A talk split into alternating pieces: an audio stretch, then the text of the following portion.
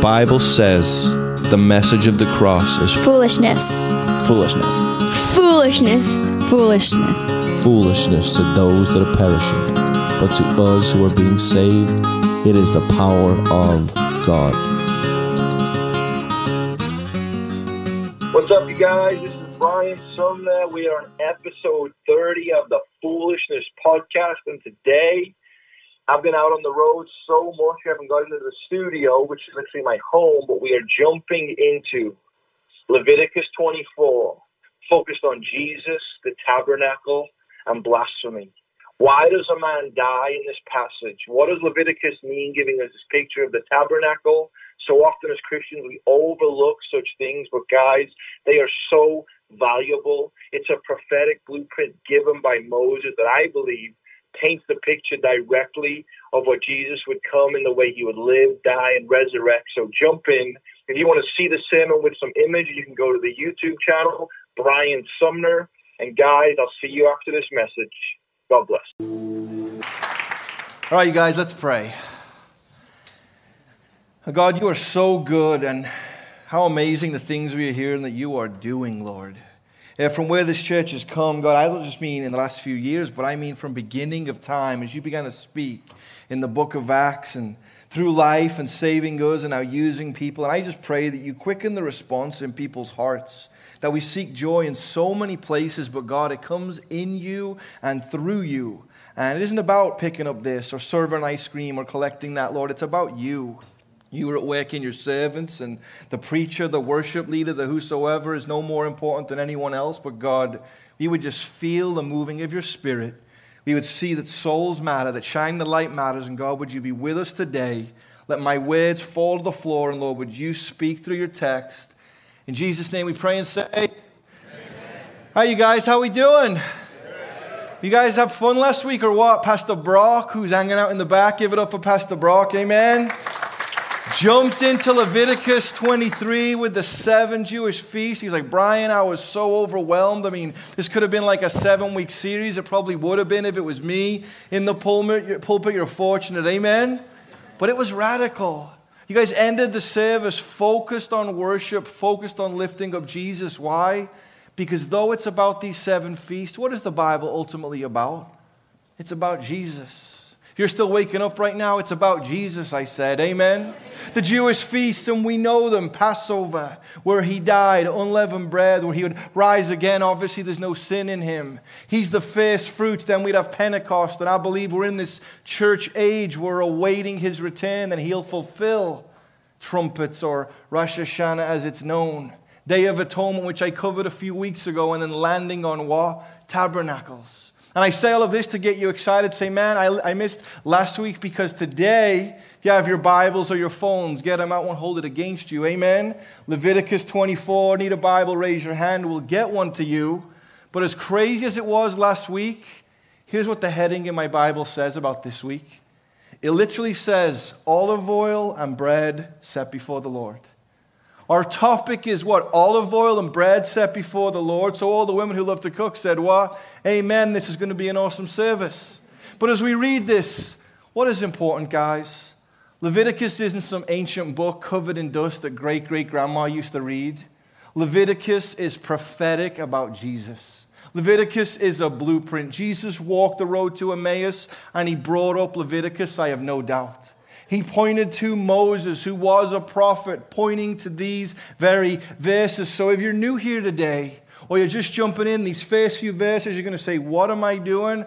And once he puts something on the screen, you're going to get right caught up. We're unpacking who Jesus is. We're searching the scriptures to hear him. And even verses like this should empower you to cry out, to pray, to serve, to grab a hold of, to trust in the Lord. Leviticus 24 1. If you're there, say amen. amen. The Lord said, God's direct word to Moses here. And the Lord said to Moses, Command the Israelites to bring clear oil of pressed olives for the light so that the lamps may be kept burning continually. This is 2.5 million people to be crushing olives and bringing the oil. It says in verse 3 outside the curtain that shields the ark of the covenant law, in the tent of meeting, Aaron is to tend the lamps before the Lord from evening till morning continually. This is to be a lasting ordinance for the generations to come. And in verse 4, he says, The lamps of the pure gold lampstand before the Lord must be tended to continually. And already, if you're new, you're saying, Oh, this is one of those sermons. Lampstands and oil, and what is this guy going on about? And many people read Leviticus and they say it's so meticulous. It's so tedious. Isn't this just all about housekeeping? Well, no, it's not. It's about Jesus. And if you don't believe me, I'll prove it to you. How many of you guys have been doing your homework the last few weeks? Anyone?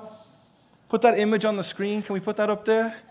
So if I point at you, I want you to stand up and say your name, tell us your age, and answer some questions about Leviticus. And no one in the church said, Amen. You guys, you guys are all afraid now. You're looking at me, I'm looking at you. This, you guys, is radical. You know what this is? This is Jesus. This is God's blueprint for thousands of years before time to you. And if I would have read Leviticus coming to faith, I'd have said, What is going on? This is a picture of the tabernacle. And God's an architect, God's a creator. I love that in Genesis, God could have revealed himself any way, but he didn't even reveal himself as a savior. The first thing he said is what? In the beginning, God created. And all the artists said, Amen. God designed this, created this. And how does this point to Jesus? Well, a couple of thoughts. Keep looking at this. Notice where we enter. We enter at the bottom through the what? The gate. We enter through the gate into what is known as the outer court. And what is the first thing we encounter? We encounter a place where we're to offer what? Sacrifices. To draw near to God, there must be a sacrifice. Hebrews 9:22 says, without the shedding of blood, there's no forgiveness of sin. You can't get any closer to God without the sacrifice. And so we see this, and next we see what's known as the bronze laver. You see the brass kind of setting right there that's ahead. You know what this is? The priest would offer a sacrifice, they would draw near to God, and they would wash their hands and their feet. And what do you think this is symbolic of? Baptism. We receive the Lord Jesus, and then what do we do? We get baptized. I mean, you haven't been baptized yet. There's only one person in the Bible I know of who wasn't baptized. It's because he was nailed to the cross. Amen? The thief. But we come to faith and we receive this sacrifice, and then we press in and we get baptized. And you say, Well, what do you mean, Brian? Well, for thousands of years, God spoke. Then we arrive in the book of Acts. Don't go there for lack of time. But in Acts 2, and verse 38, Peter, who is afraid and timid, has actually fled and denied Jesus, now is filled with the Spirit of God when the Spirit comes on Pentecost, the fourth feast. And filled with the Spirit, they shout up to the window to Peter, These men are, are drunk. And he says, We're not drunk as you suppose, but we are what? Filled with the Spirit. This is what is spoken through the prophet Joel, and Peter begins to preach, and these Jewish men, speaking in 13 different languages of dialect, they said, What must we do? Because they were cut to heart. And Peter says, What? Acts 2.38, what you need to do is repent and be baptized. What you need to do is enter into that image one, and there's a sacrifice, and then you need to be baptized. He says, Every one of you in the name of the Lord Jesus Christ. And he says, For forgiveness of sins. And he even says something crazy. And then you will receive the gift of what? The Holy Spirit. We see this image and you say, Is this really about Jesus? Well, yeah, we enter in, there's a sacrifice, there's a baptism, and next, where do we end up? Notice we go through the what? The door. What's on the left of the door? The golden what? You can help me preach, amen? I've had plenty of coffee and sugar. This is my second service. You can preach back to me. But as we enter in here, what do we see? A golden lampstand. This is, if you're familiar with it, this is the menorah. The seven candlesticks you find in the Jewish culture. So, our sacrifice, our baptism, we enter through the door, and here we see this lampstand. This is the priest's responsibility day and night. He'd better make sure there is oil 24 7. And for you and I, our day began with sunrise, but for the Jews, the day begins with sunset. This is the priest's job. The only light in the whole place is this golden lampstand. And why would God be bringing attention to this? Well, God is a God of typology, of imagery. They say if you lay out the Hebrew language, you can actually play the notes, and it's a real tune. It has a sound to it. There's images, it speaks to us. But as you would see this, and you said to me, Brian, where else do we see lampstands? Where would we say? In the book of what? Revelation. In the book of Revelation, the Apostle John, who walked with Jesus, wrote 1st, 2nd, 3rd John, Revelation, and the gospel is given this picture. And he's literally walking with Jesus in the picture, and Jesus is speaking to him. And again, for lack of time, but follow me. Here's what we read in Revelation 1:12. John says, I turned around to see the voice, meaning Jesus was speaking. And as he looked around to see his Lord, it says, I turned around to see the voice that was speaking to me. And when I turned, I saw seven golden lampstands. And among the lampstands was someone like a son of man, Jesus, dressed in a robe reaching down to his feet, with a golden sash around his chest, and the hair on his head was white like wool, as white as snow. And his eyes were like blazing fire. Pay attention to this, you guys, because when we pray, we picture carpenter Jesus. We picture Jesus beaten down who came as a child, Talladega Nights, Will Ferrell Jesus. That's not who I'm praying to, amen? I'm praying to this guy. Guy shows up in the room and everyone is gone. Remember that movie, Big Trouble in Little China? The light that comes out of the guy. I mean, this is, this is beyond that. Jesus is standing here. It says the hair on his head was white like wool, as white as the snow, and his eyes were like blazing fire. His feet were bronze, glowing in the furnace. And I love this and his voice was like the sound of rushing waters. He just heard and was mesmerized. In his right hand, he held seven stars, and coming out of his mouth was a sharp, double edged sword, and his face was like the sun shining in all of its brilliance.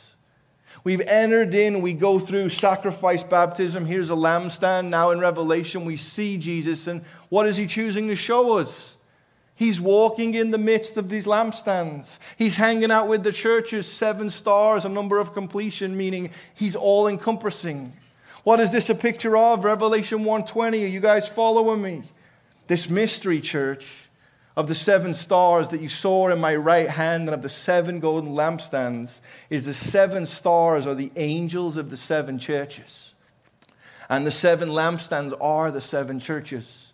Whenever you see the word angel, it means messenger. It can even be interpreted as pastor, meaning Jesus is literally walking amidst the lampstands and he's holding the messengers in his hand and he's overseeing the churches. And as you continue reading on, you see he challenged some of the churches, he rebuked some of the churches, he calls some of them to repent. But the picture I want you to see is Jesus is walking in the midst.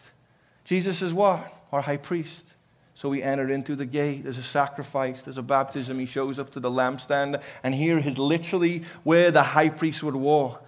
And you say, Well, Brian, are you suggesting this menorah is a hidden picture of the church? I would say so. I would say so because everything that Jesus says, you read it in Matthew 5 and 14, you are the light of the world. Last time I checked, I'm not the light of the world, amen? But I am because of Jesus. Matthew 4 and 5 and 16, rather. Let your light so shine before others. Whose light do we shine? The light of Jesus. This menorah that we see. First John, we see it in 1 and 7. If we walk in the light as he is in the light, we have fellowship with him, one another, because the blood of Jesus, his son, has purified us from all sin. I mean, even this lampstand, if we put on the second image, some of you still don't get what I'm saying, but consider this image that we're looking at. There's six either side. This is the number of man. And there's one in the center. What's that? That's Jesus. Seven, the number of completion. We're called to what? Abide in Him, to hide in Him. He is the light of the world. This is what He's saying to us. Maybe some of you are awake by now, or you're visiting for the first time and you're saying, Man, you guys are jumping right into it. And we all said, Amen. But what is our church called? Branches. What is the verse founded upon? John 15, 5. Try and read that and consider this passage. Looking at that verse, he says, I am the vine. Do you see the centerpiece? You are the branches. If you remain in me and I in you, you will bear much fruit. This is not a gold object. This is literally a tree. It is a picture, and some would even say that image one was us returning to the Lord in the garden. It's a type. The way the angel protected us from entering back into Eden, as we went in through the mercy seat, we were allowed access to God again. And you say, Brian, are you really saying that this is all about Jesus? Well, of course. The Bible tells us this is all about Jesus. And even the fact that it tells us what? Three times continually that the oil needs to keep burning, the oil needs to be filled. What is oil, oil symbolic of in the New Testament that we see in the Old? It's the Holy Spirit. Who is it who gives the oil? Well, it's God the Father. John the Baptist said, What? I baptize, but one is coming after you that will baptize you with the Holy Spirit. Jesus said, It's better that I go away because if I don't go away, I can't send who? The Helper, the Holy Spirit. So God is the creator of all. The Holy Spirit's always been. God has always been. Jesus has always been. But the people have to walk in fellowship with Him. 2.5 million people crushing the olives, coming and bringing the oil daily in fellowship with what? The priest who is lighting the lights, walking in the presence of God. Do you not see Jesus as our intercessory? Jesus is who has led us by saving us, redeeming us through the Holy Spirit. He's who died on the cross, rose again, and He's the one standing before the Lord petitioning us. The simple tabernacle thousands of years ago is a picture of who? Jesus. This isn't housekeeping. I mean, I love Leviticus 23, but this is as exciting. Amen. I'm not just saying that because I'm up here. I've had about four or five hours sleep, but man, this is getting me excited. And you say, Brian, is this really all about Jesus? Aren't you one of those wannabe hip new pastors who bring all this stuff out that's so relevant and intelligent, significant? Well, forget that. Let's just see this.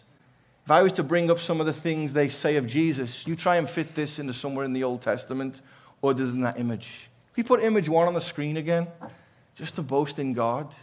Here's what we read about Jesus in the New Testament. It says of Jesus, Jesus is the door. Do we have a door? That was rhetorical. Jesus is the light of the world. Jesus is the true vine. Jesus is the bread of life. And look at what it says on the left. Did you know this? Jesus is the way, the truth, and the life.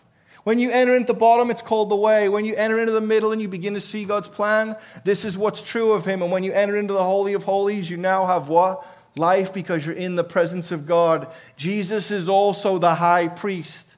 And we think, well, Brian, this is, of course, New Testament Christianity. No, it's not. You go back to the old and you would sit with a rabbi or a Jew and you would unpack this, and they would probably say, You're a blasphemer. They'd say, No one can fulfill these promises. There's no one that can do that. And here's why it's crazy because Jesus has invited us in. I could have just seen this work and said, God, you did it all. I'm good to go. Thank you. But he says, No, Brian, church, priests, because we are priests in his image now. Amen. I invite you to come and take of this oil. I invite you daily. Listen, God doesn't need me, but He wants me. He doesn't need you, but He wants you. It is all about the Lord, but God so loved the what? The world, and that's where you fit in. God created manna in, from heaven that fell in the wilderness. He doesn't need us, but He wants us to make the bread. God's the one who caught water to come out of rocks and stones. He doesn't need us, but He invites us to walk with Him. Why is this amazing? Because my word doesn't change anyone but I'm the vessel through which God's word will come. My cross doesn't change anything, but as I carry that cross and point to Jesus, as you speak his word, as you carry your cross, as you are filled with the Spirit daily, what lives are going to be changed? Why? Because it's about Jesus and the cross, resurrection. I Heard about so many skateboarders passing away lately, so many people that are in a way my generation, my culture. I'm like, Lord, we've got to reach these people. All of you have those skateboarders, whatever it is they do, the family, the friends, even enemies in your life that need to hear about who? Jesus. Because this whole picture is about God, and you say, well, isn't the Old Testament all about Israel? Jesus is hidden. So we put image one again. What do we do? We enter in. Here's the sacrifice. Here's the baptism. I'm being repetitive because if you're going to study Leviticus, we might not be back here for another 17 years. Amen? I don't know whether it's amen or not, but this is a powerful book. This encourages my faith. And now we see he's dealt with the lampstand, and what do we see to the right? Put image two back up. This is what's known as showbread. And you say, Brian, I might never have made sense of all these things. Why I want these images is you see the showbread over there? There's 12 pieces of bread. There's six on one side, six on the other. This is the way it was laid out. And this represents the 12 tribes of Israel. God is entering in. Here's the bride on one side, the church, and she'll be grafted into Israel. And the Bible talks about how what they would do is they would sprinkle frankincense on top of this bread. It's like a gummy residue like you would find in trees, and I guess you had a scent to it and different things. I really wouldn't want to eat it, but apparently it tastes good. They say it tastes like pine oil mixed with lemon, which I don't know how that tastes good, possibly. But why this is crazy, and I'm trying to summarize this, is it literally begins with you entering sacrifice, baptism, God's picture, the light of the world. Here's Israel. And you know what, guys? Not just that, but I'm actually going to provide for the priests, for God's people, through this bread. They got to eat of the bread. And the older I get and the more I hear that almost 1,200 pastors a week leave their ministry? Is it infidelity? Is it burnout? Is it sin? Is it frustration? Is it whatever? The older I get, and as younger generation, as I see sitting in here serving the Lord, I'm convinced the call to ministry is a full-time call. Amen. 1 Corinthians 9:14 says that God commands those who do the work of the gospel make the living. And what God is showing here is that these men, day and night, were available. They were eager to serve. They were eager to love community. They went putting on more and more burdens. And why do I say this? Because if this isn't amazing enough, and guys, look, I've never seen this next part. Put image one up again. I want you to find what's called the altar of incense. You see the altar of incense? We're making our way up. You've just seen the, the lampstands and the, what's next here, the showbread. And you see that altar of incense? You know what you offer there? Free will offerings.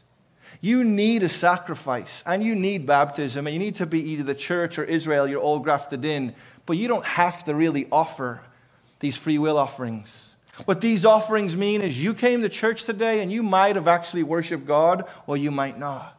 You might really be reading right now or you might not. You might go home and really want to serve the Lord or you might not. And I've got to think if I could be there in person, see this picture, walk in there, see that dead animal, see the baptism, see all these things, that by the time I got to this altar of incense, what do you think I would want to do?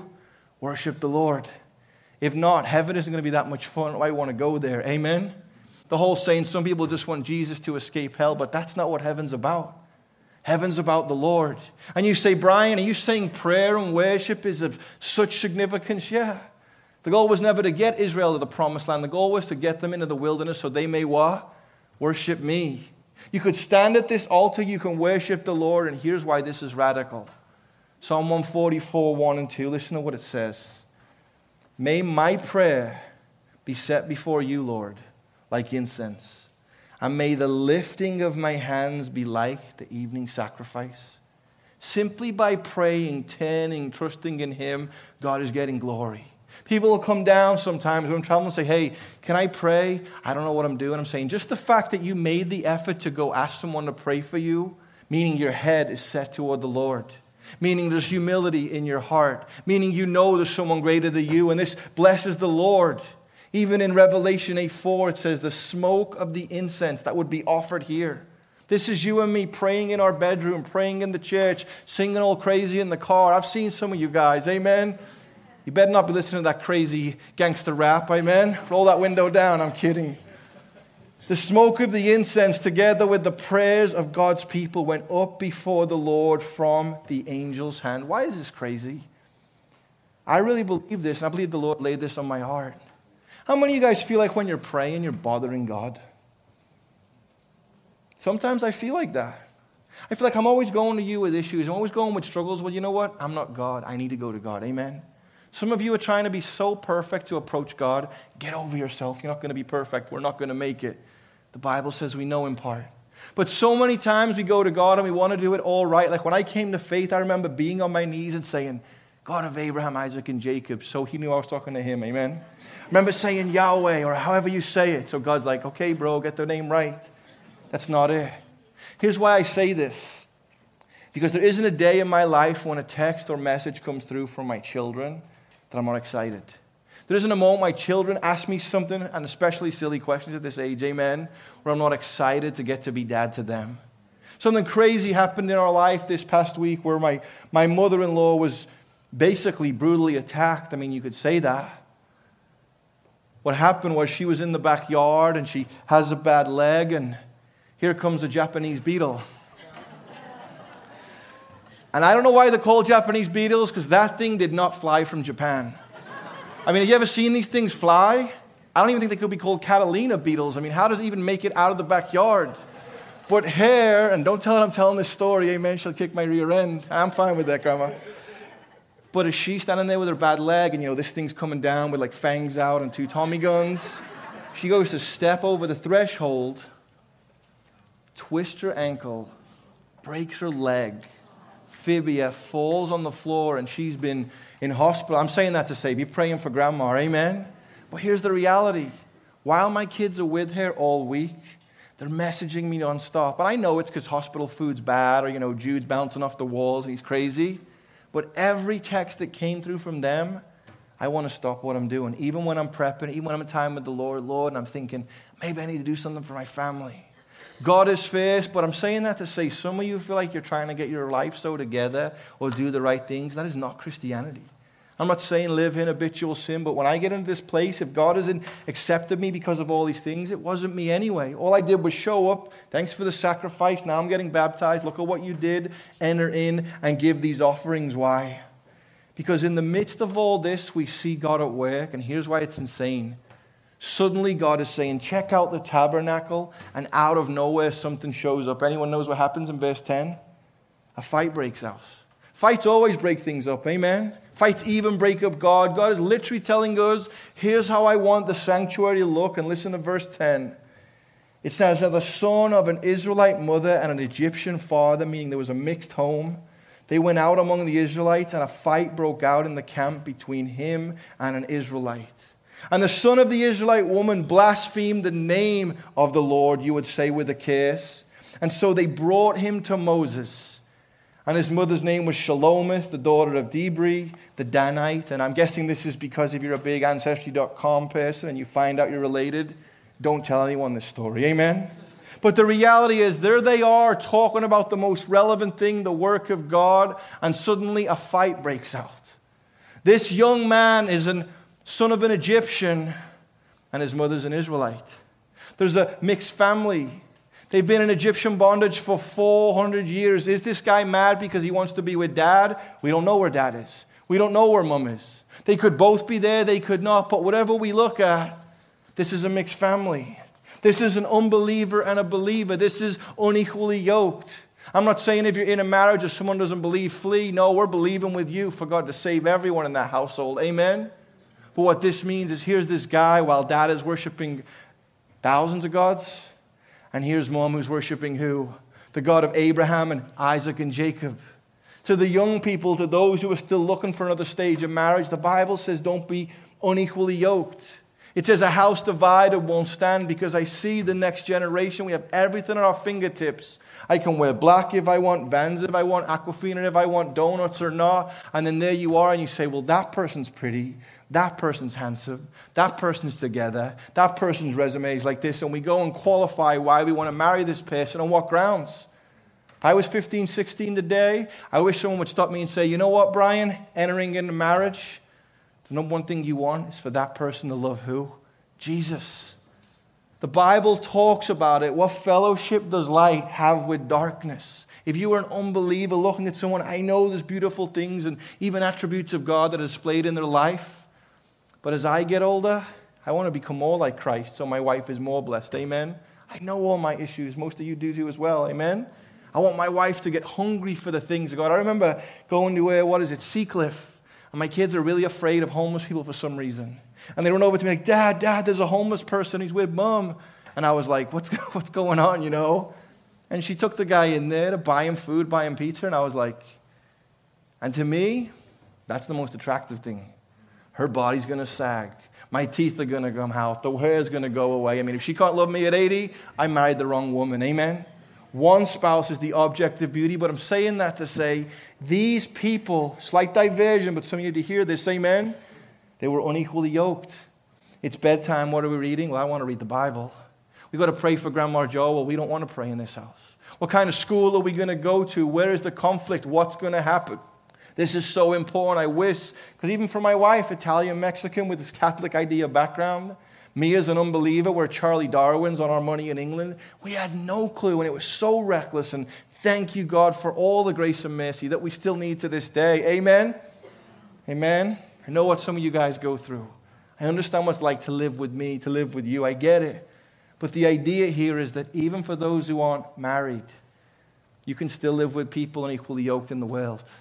The Bible talks about a dog returning to a vomit. I've been at many churches where half the issues are because people want their friends from the world to be so a part of their life, where they're basically returning to Egypt. That famous statement that pastors make is that God delivered Israel out of Egypt, but it's another thing altogether to deliver Egypt out of Israel. You've read your Bible, you see where in a couple of verses later, a couple chapters, a whole bunch of Israelites die in the wilderness and they never entered the promised land. Do you know why?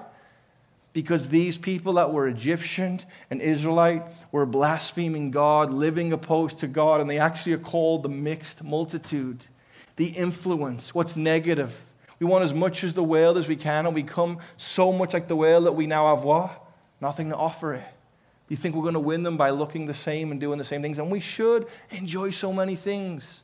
But I love that statement what you win them through is what you win them to. It's the gospel. It's the tabernacle. It's what Jesus did. It's His convicting, His loving, His fathership grabbing a hold of you and saying, and here's why it's amazing. I love this verse in t- verse 12. Some of you are going to feel so liberated. It says, They took this blasphemer into custody until the will of the Lord should be what? Made clear to them. Moses is a prophet. He is hanging out with God and he still doesn't have a clue. He doesn't even know what to do sometimes. Amen? Amen? As a husband, as a father, I mean, I got a wife who's at home homeschooling. I got an 18 year old. I got two kids. And it's really great that they're home, but they're at home. It's really crazy when they're home. Amen? Pray for me. But the idea is, I want you to see this. Moses took things to the Lord. I've lived for 40 years. I've got experience. I've got opinions. And you go, Brian, well, you're so opinion. I say, well, so are you. We have our opinions, our business mindset, our accolades, our achievements, the way we do it. You know what? You need to be able to push that aside and say, sometimes my ideas and opinions can get in the way of what God wants to do. Sometimes, as much as I love you, care for your marriage, care for your family, want to work it out with you, God doesn't need me to carry that burden. He needs me to go to Him and pray for you. Moses withdrew, and he did this three or four times. And I just, I'm even reminded then Jesus daily awoke early to pursue God, but he withdrew overnight. I mean, even Jesus withdrew to spend time with the Lord. How many of our problems would be changed if rather than going to the phone, we went to the what, Richard Mulder? The throne. we went to the throne. An old cheesy saying, but it's true.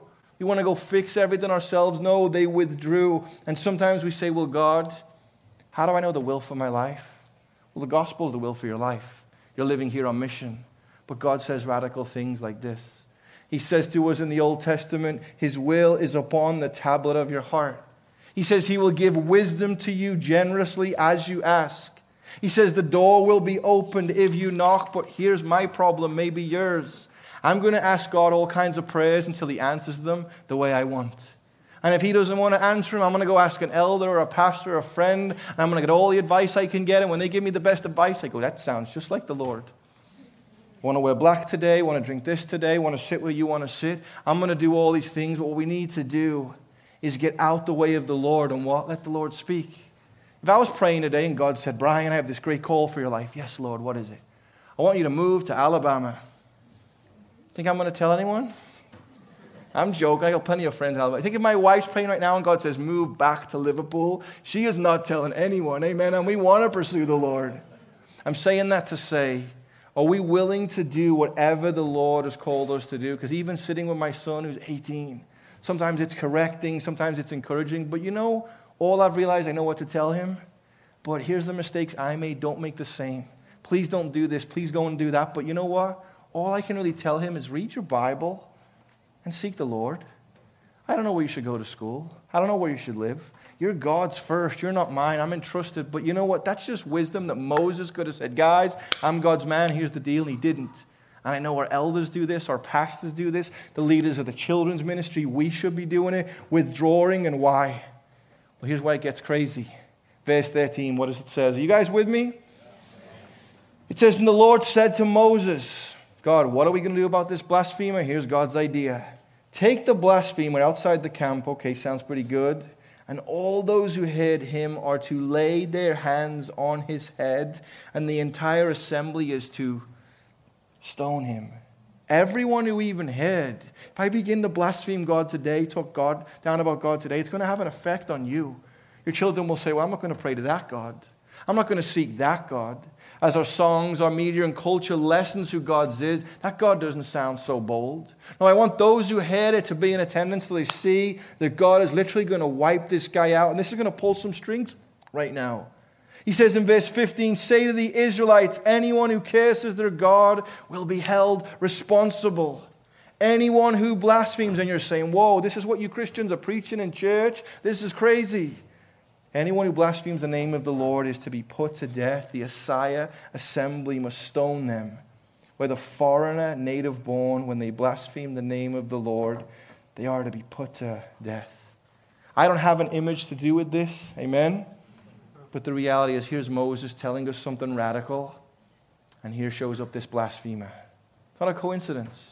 He's giving us the height of God's plan for life that you can freely enter in and begin to worship. And here shows this blasphemer. And what is blasphemy? Cursing the Lord, damning the Lord, rebuking the Lord in opposition of the Lord. Was this guy in the midst of a fight and he's swearing and adrenaline and he's shouting out things? Or did he look up and say, You know what, God? Blah, blah, blah, blah, blah, blah. What did the guy do? Well, what did Jesus say in the New Testament? When you look with someone with what? Hatred, you are committing murder. So if you apply this here, this man is literally killing the character of God. God has just given us this beautiful standard by which I'm saved, you're saved, we're saved. And as this happens, this man is now murdering God. The reality in this, as far as reputation, is if you were a Jew back in the day, do you know how radical this would be? Do you know when the Jews read the text when they got to God's name? Do you know what they said? Nothing. Elohim, Adonai, various titles for God, but you get to the name of God, which is a full on word, and we don't even know his name to this day. They took out the vowels, it's a tetragrammaton, Yahweh or Yahovah. We don't know what it says. And you'd be reading in the synagogue, and you would get there, and they would be quiet, or they would say Hashem, the name. Ever listen to Matisyahu? He sings all about Hashem. You guys know that guy? Matthew Miller from New York sings all about him, but he's a Jew, will never say the name of God because they realize, I don't even want such power on my tongue. Yet we live in a nation that what? Blasphemes God. I've never heard Muhammad blasphemed. I've never heard Buddha blasphemed. But God, Jesus, the Holy Spirit blasphemed in everything. And it's lowering the voice of God. But here's the reality this guy spoke out about God, and yes, it's believed he maybe even killed this man. But what if you were downtown witnessing with me? What if a couple of people showed up and they began to throw our Bibles or throw away some of the candy they give and they started fighting and they're punching me in the head and we're rolling around on the ground and they start swearing at me and blaspheming God? We're all done. And we sit on the benches and we're like, man, what should we do? And what if we pray? Do you think that while we're praying, God is going to say, here's what I want you to do? Sneak up to them in the parking lot with a bunch of rocks and kill them? Yes or no? No. We wouldn't do that. And this is why God says of Moses, You're to seek me. Because what we would say is, well, he's half Egyptian. No offense if you're Egyptian, happens to be Egyptian. He's half from Liverpool. He's a Scouser.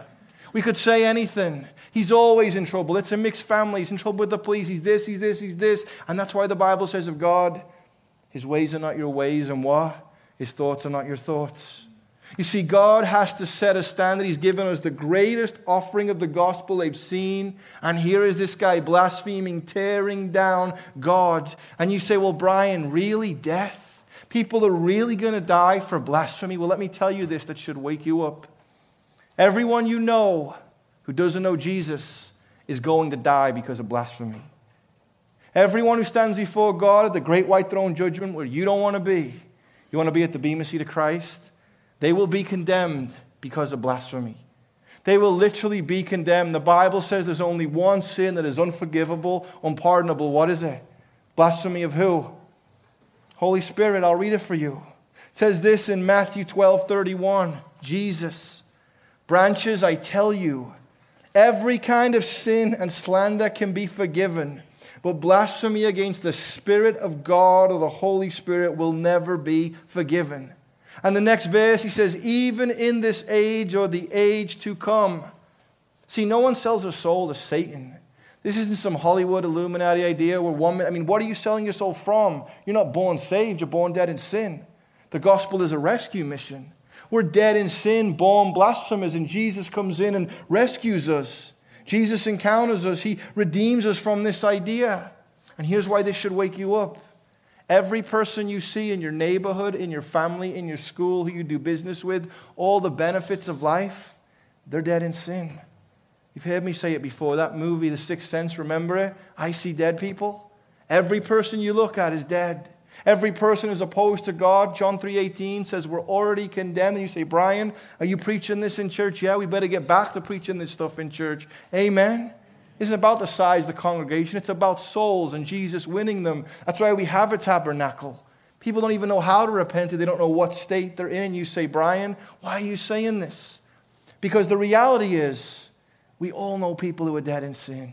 We all know people who need the Lord. Why can I say this? Because I know you guys love Jesus. Why can I say this with the voice of an evangelist? Because I know you guys are going to go live into this and you're going to hear it. Everyone you look at that's dead in sin, one day they'll be killed by rocks in a sense when they stand before God and they're guilty. But what do I say of branches? Not on our watch. 24 years not knowing the Lord. Brian's out there. You're out there. You're dead in sin. We need to get back to what is important. Why? Because church statistics say that most churches People within the ages of, well, the months of six to two years rotate around churches. That means if I spent the next two weeks going to 15 churches in the area, I would see many people who had been out of the churches. Now, what's popular in culture is that we have the most relevant church, or the right Bibles in church, or the most significant doctrine in church. You go to that church with blah, blah, blah preachers, or this guy does this, this guy that. Let's get back to souls. This is a rescue mission. What good is a big church if it's just passing Christians through the door? And here's the crazy thing about fish. You want to know what's crazy about fish? You can't catch fish if there's no fish. You can't catch fish if you don't go to the fish. Amen. If I was to give an altar call right now in the middle of this church, how many people do we have around us that maybe don't know Jesus? We need to invite them. We need to invite them. We need to share with them. They say the number one time of evangelism, you know what it is? It's when you take the neighbor out to eat after you've invited them to church and you get to share the gospel with them.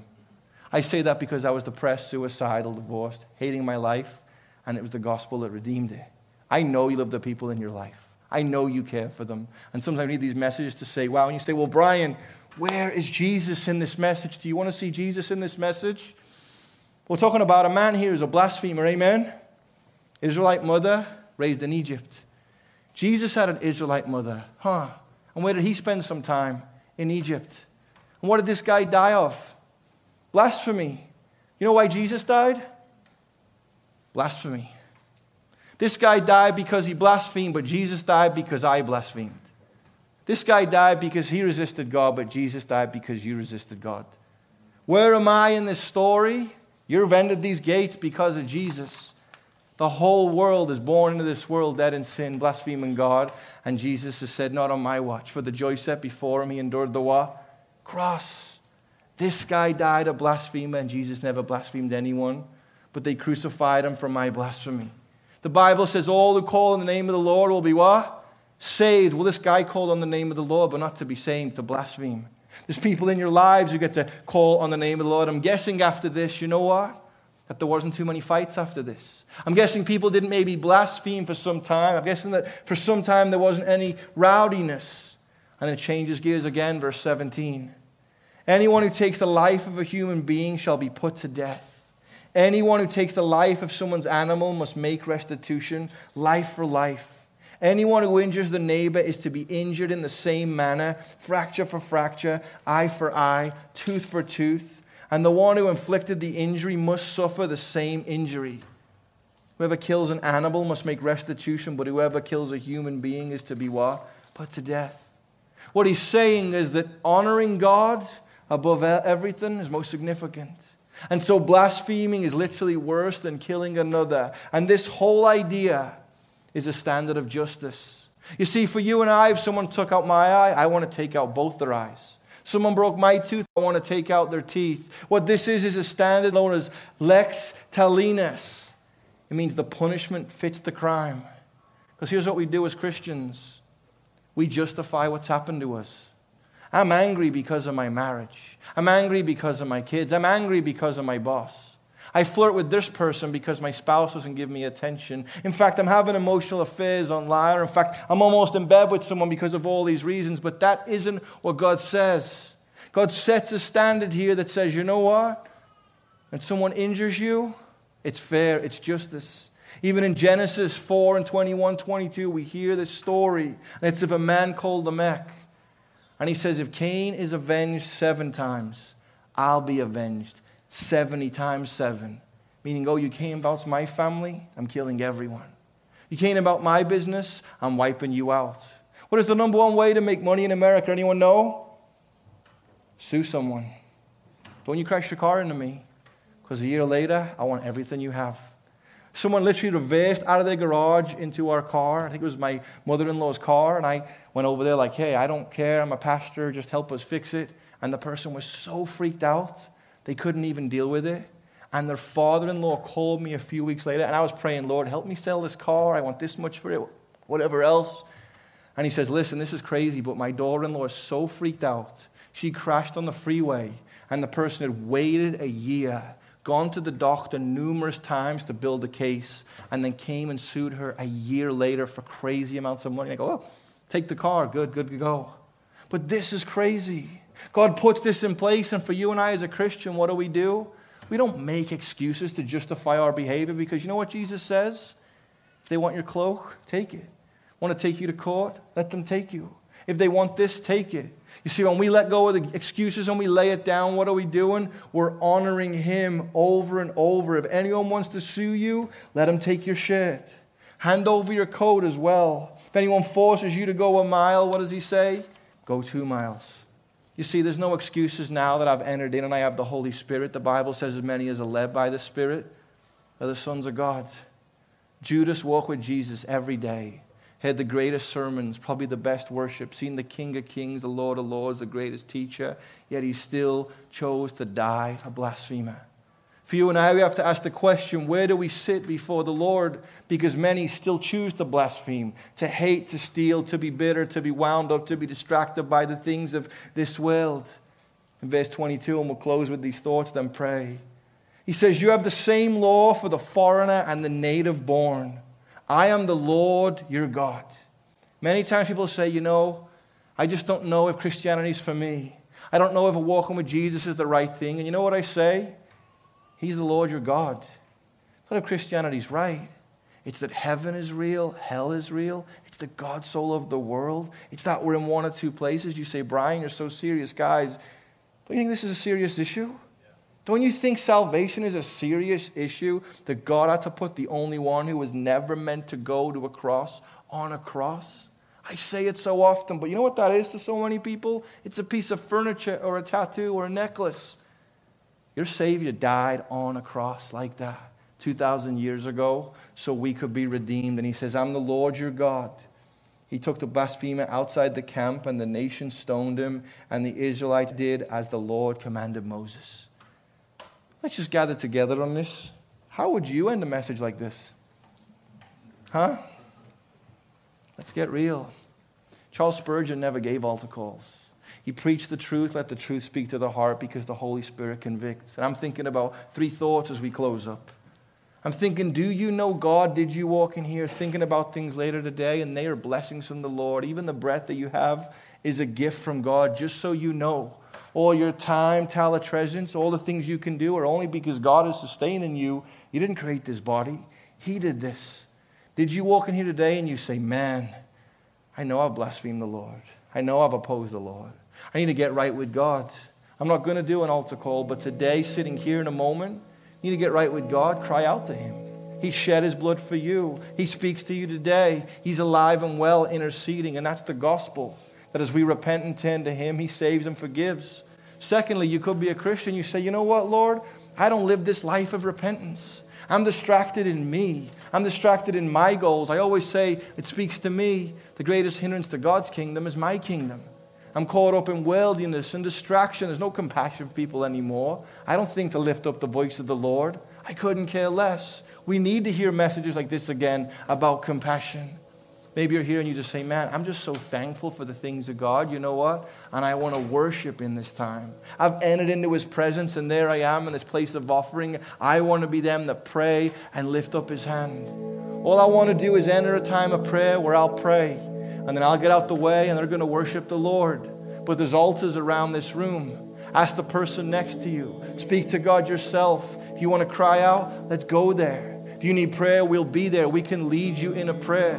You need to confess things. If you're just going through crazy stuff, you say, you know what? I just need prayer. Many people got prayer in the first service. We just bow our heads and honor the Lord.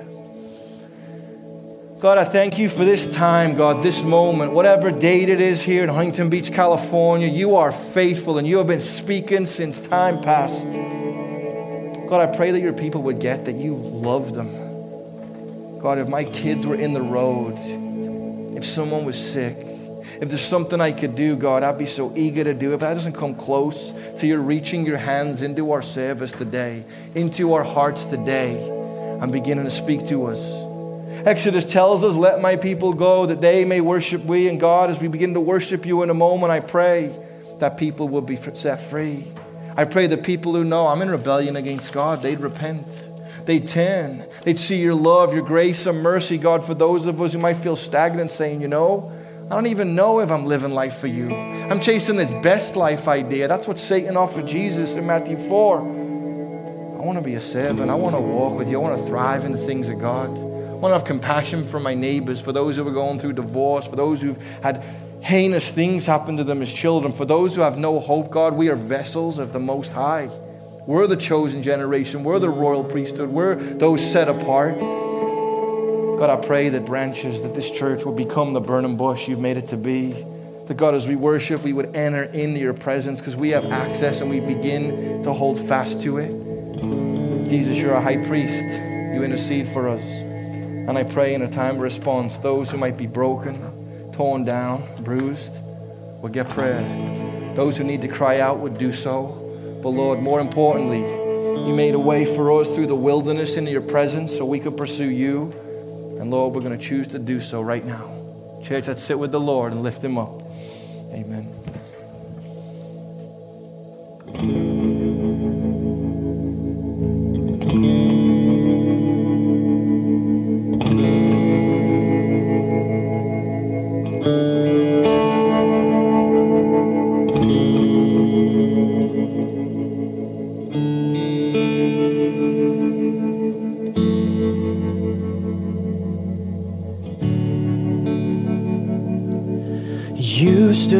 Stood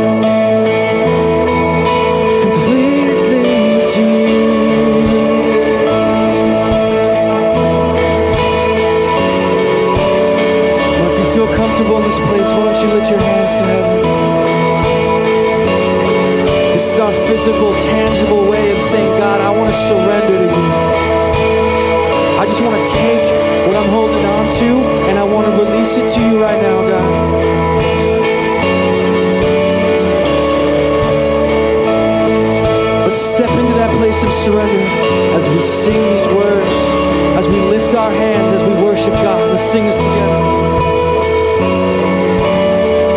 So I'll stand with arms high.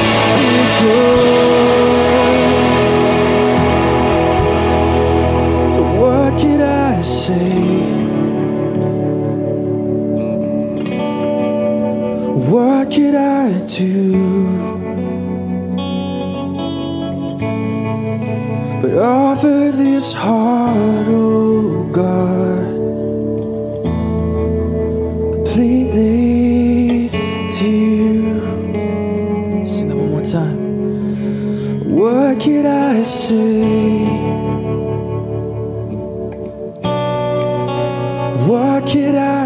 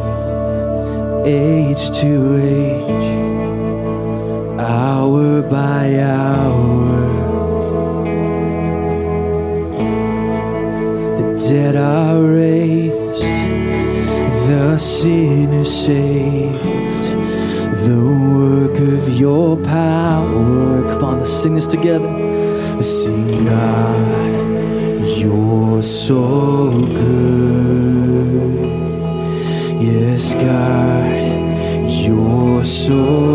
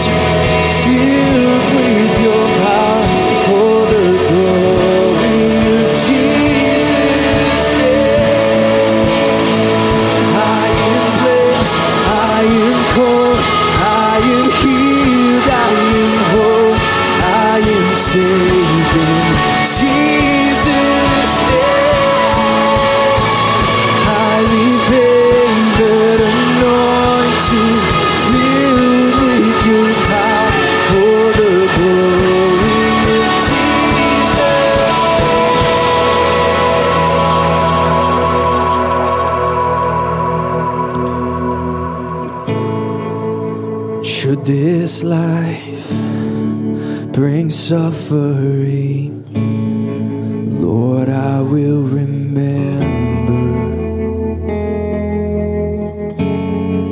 what Calvary has bought for me, both now and forever. Sing that one more time.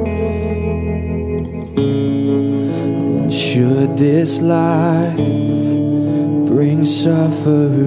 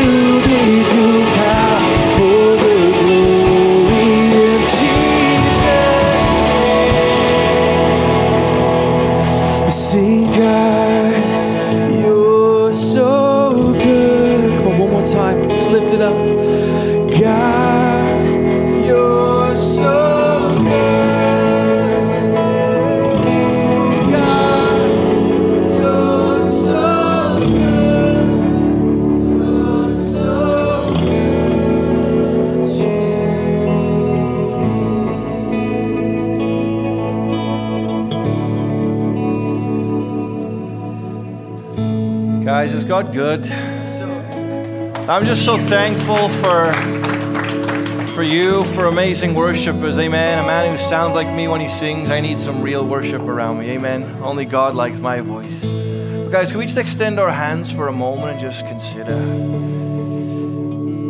God, that we wouldn't take this message and say, oh, this sounds like self righteousness or being overly bold, but God, we would see this is the gospel. God, people are trusting in the world. They're trusting in ways that are leading away from you, God. They're already condemned. You've given us your word, and Lord, you have brilliant and beautiful and amazing and talented people in this room. And even aside from that, God, they have the Spirit of God in them. Lord, would you lead them in their gentleness, in their boldness, in their motherhood, in their being a spouse, in their being a son, a daughter, a father, mother, grandmother? Lead them in all of our messy ways, God, as we reach for this and grab for that as your children. But Lord, I just pray we see more of you. I pray we offer more of our life set apart to make space for you.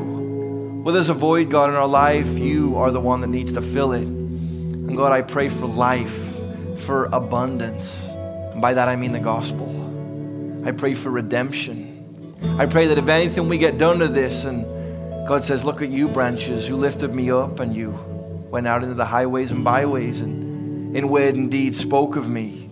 Lord, would you be with your people? Would you speak to us through your word, convict with the Holy Spirit, lead us into the fruit that you've blessed us with? But God, we just pray for an abundance of you. Thank you, Lord. We speak forth life in the name of Jesus. We pray and say, Amen. God bless you guys.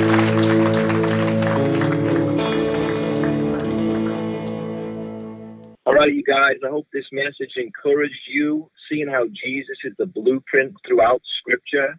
Hopefully, by now you've heard enough that He's the Lord and Savior of the world as far as those who turn to Him, repent, put their faith in Him. This is Brian Sumner saying, I am out. And remember, the message of the cross is foolishness to those that are perishing, but to us who are being saved, it's the power of God. Guys, please share these podcasts over to briansumner.net. Been going around the U.S. and the world as of late. I'd love to meet with some of you guys. Go over to the YouTube channel, Brian Sumner, and connect. And pray for the ministry I'm doing. I'm praying for all of our heroes. God bless you guys. Amen.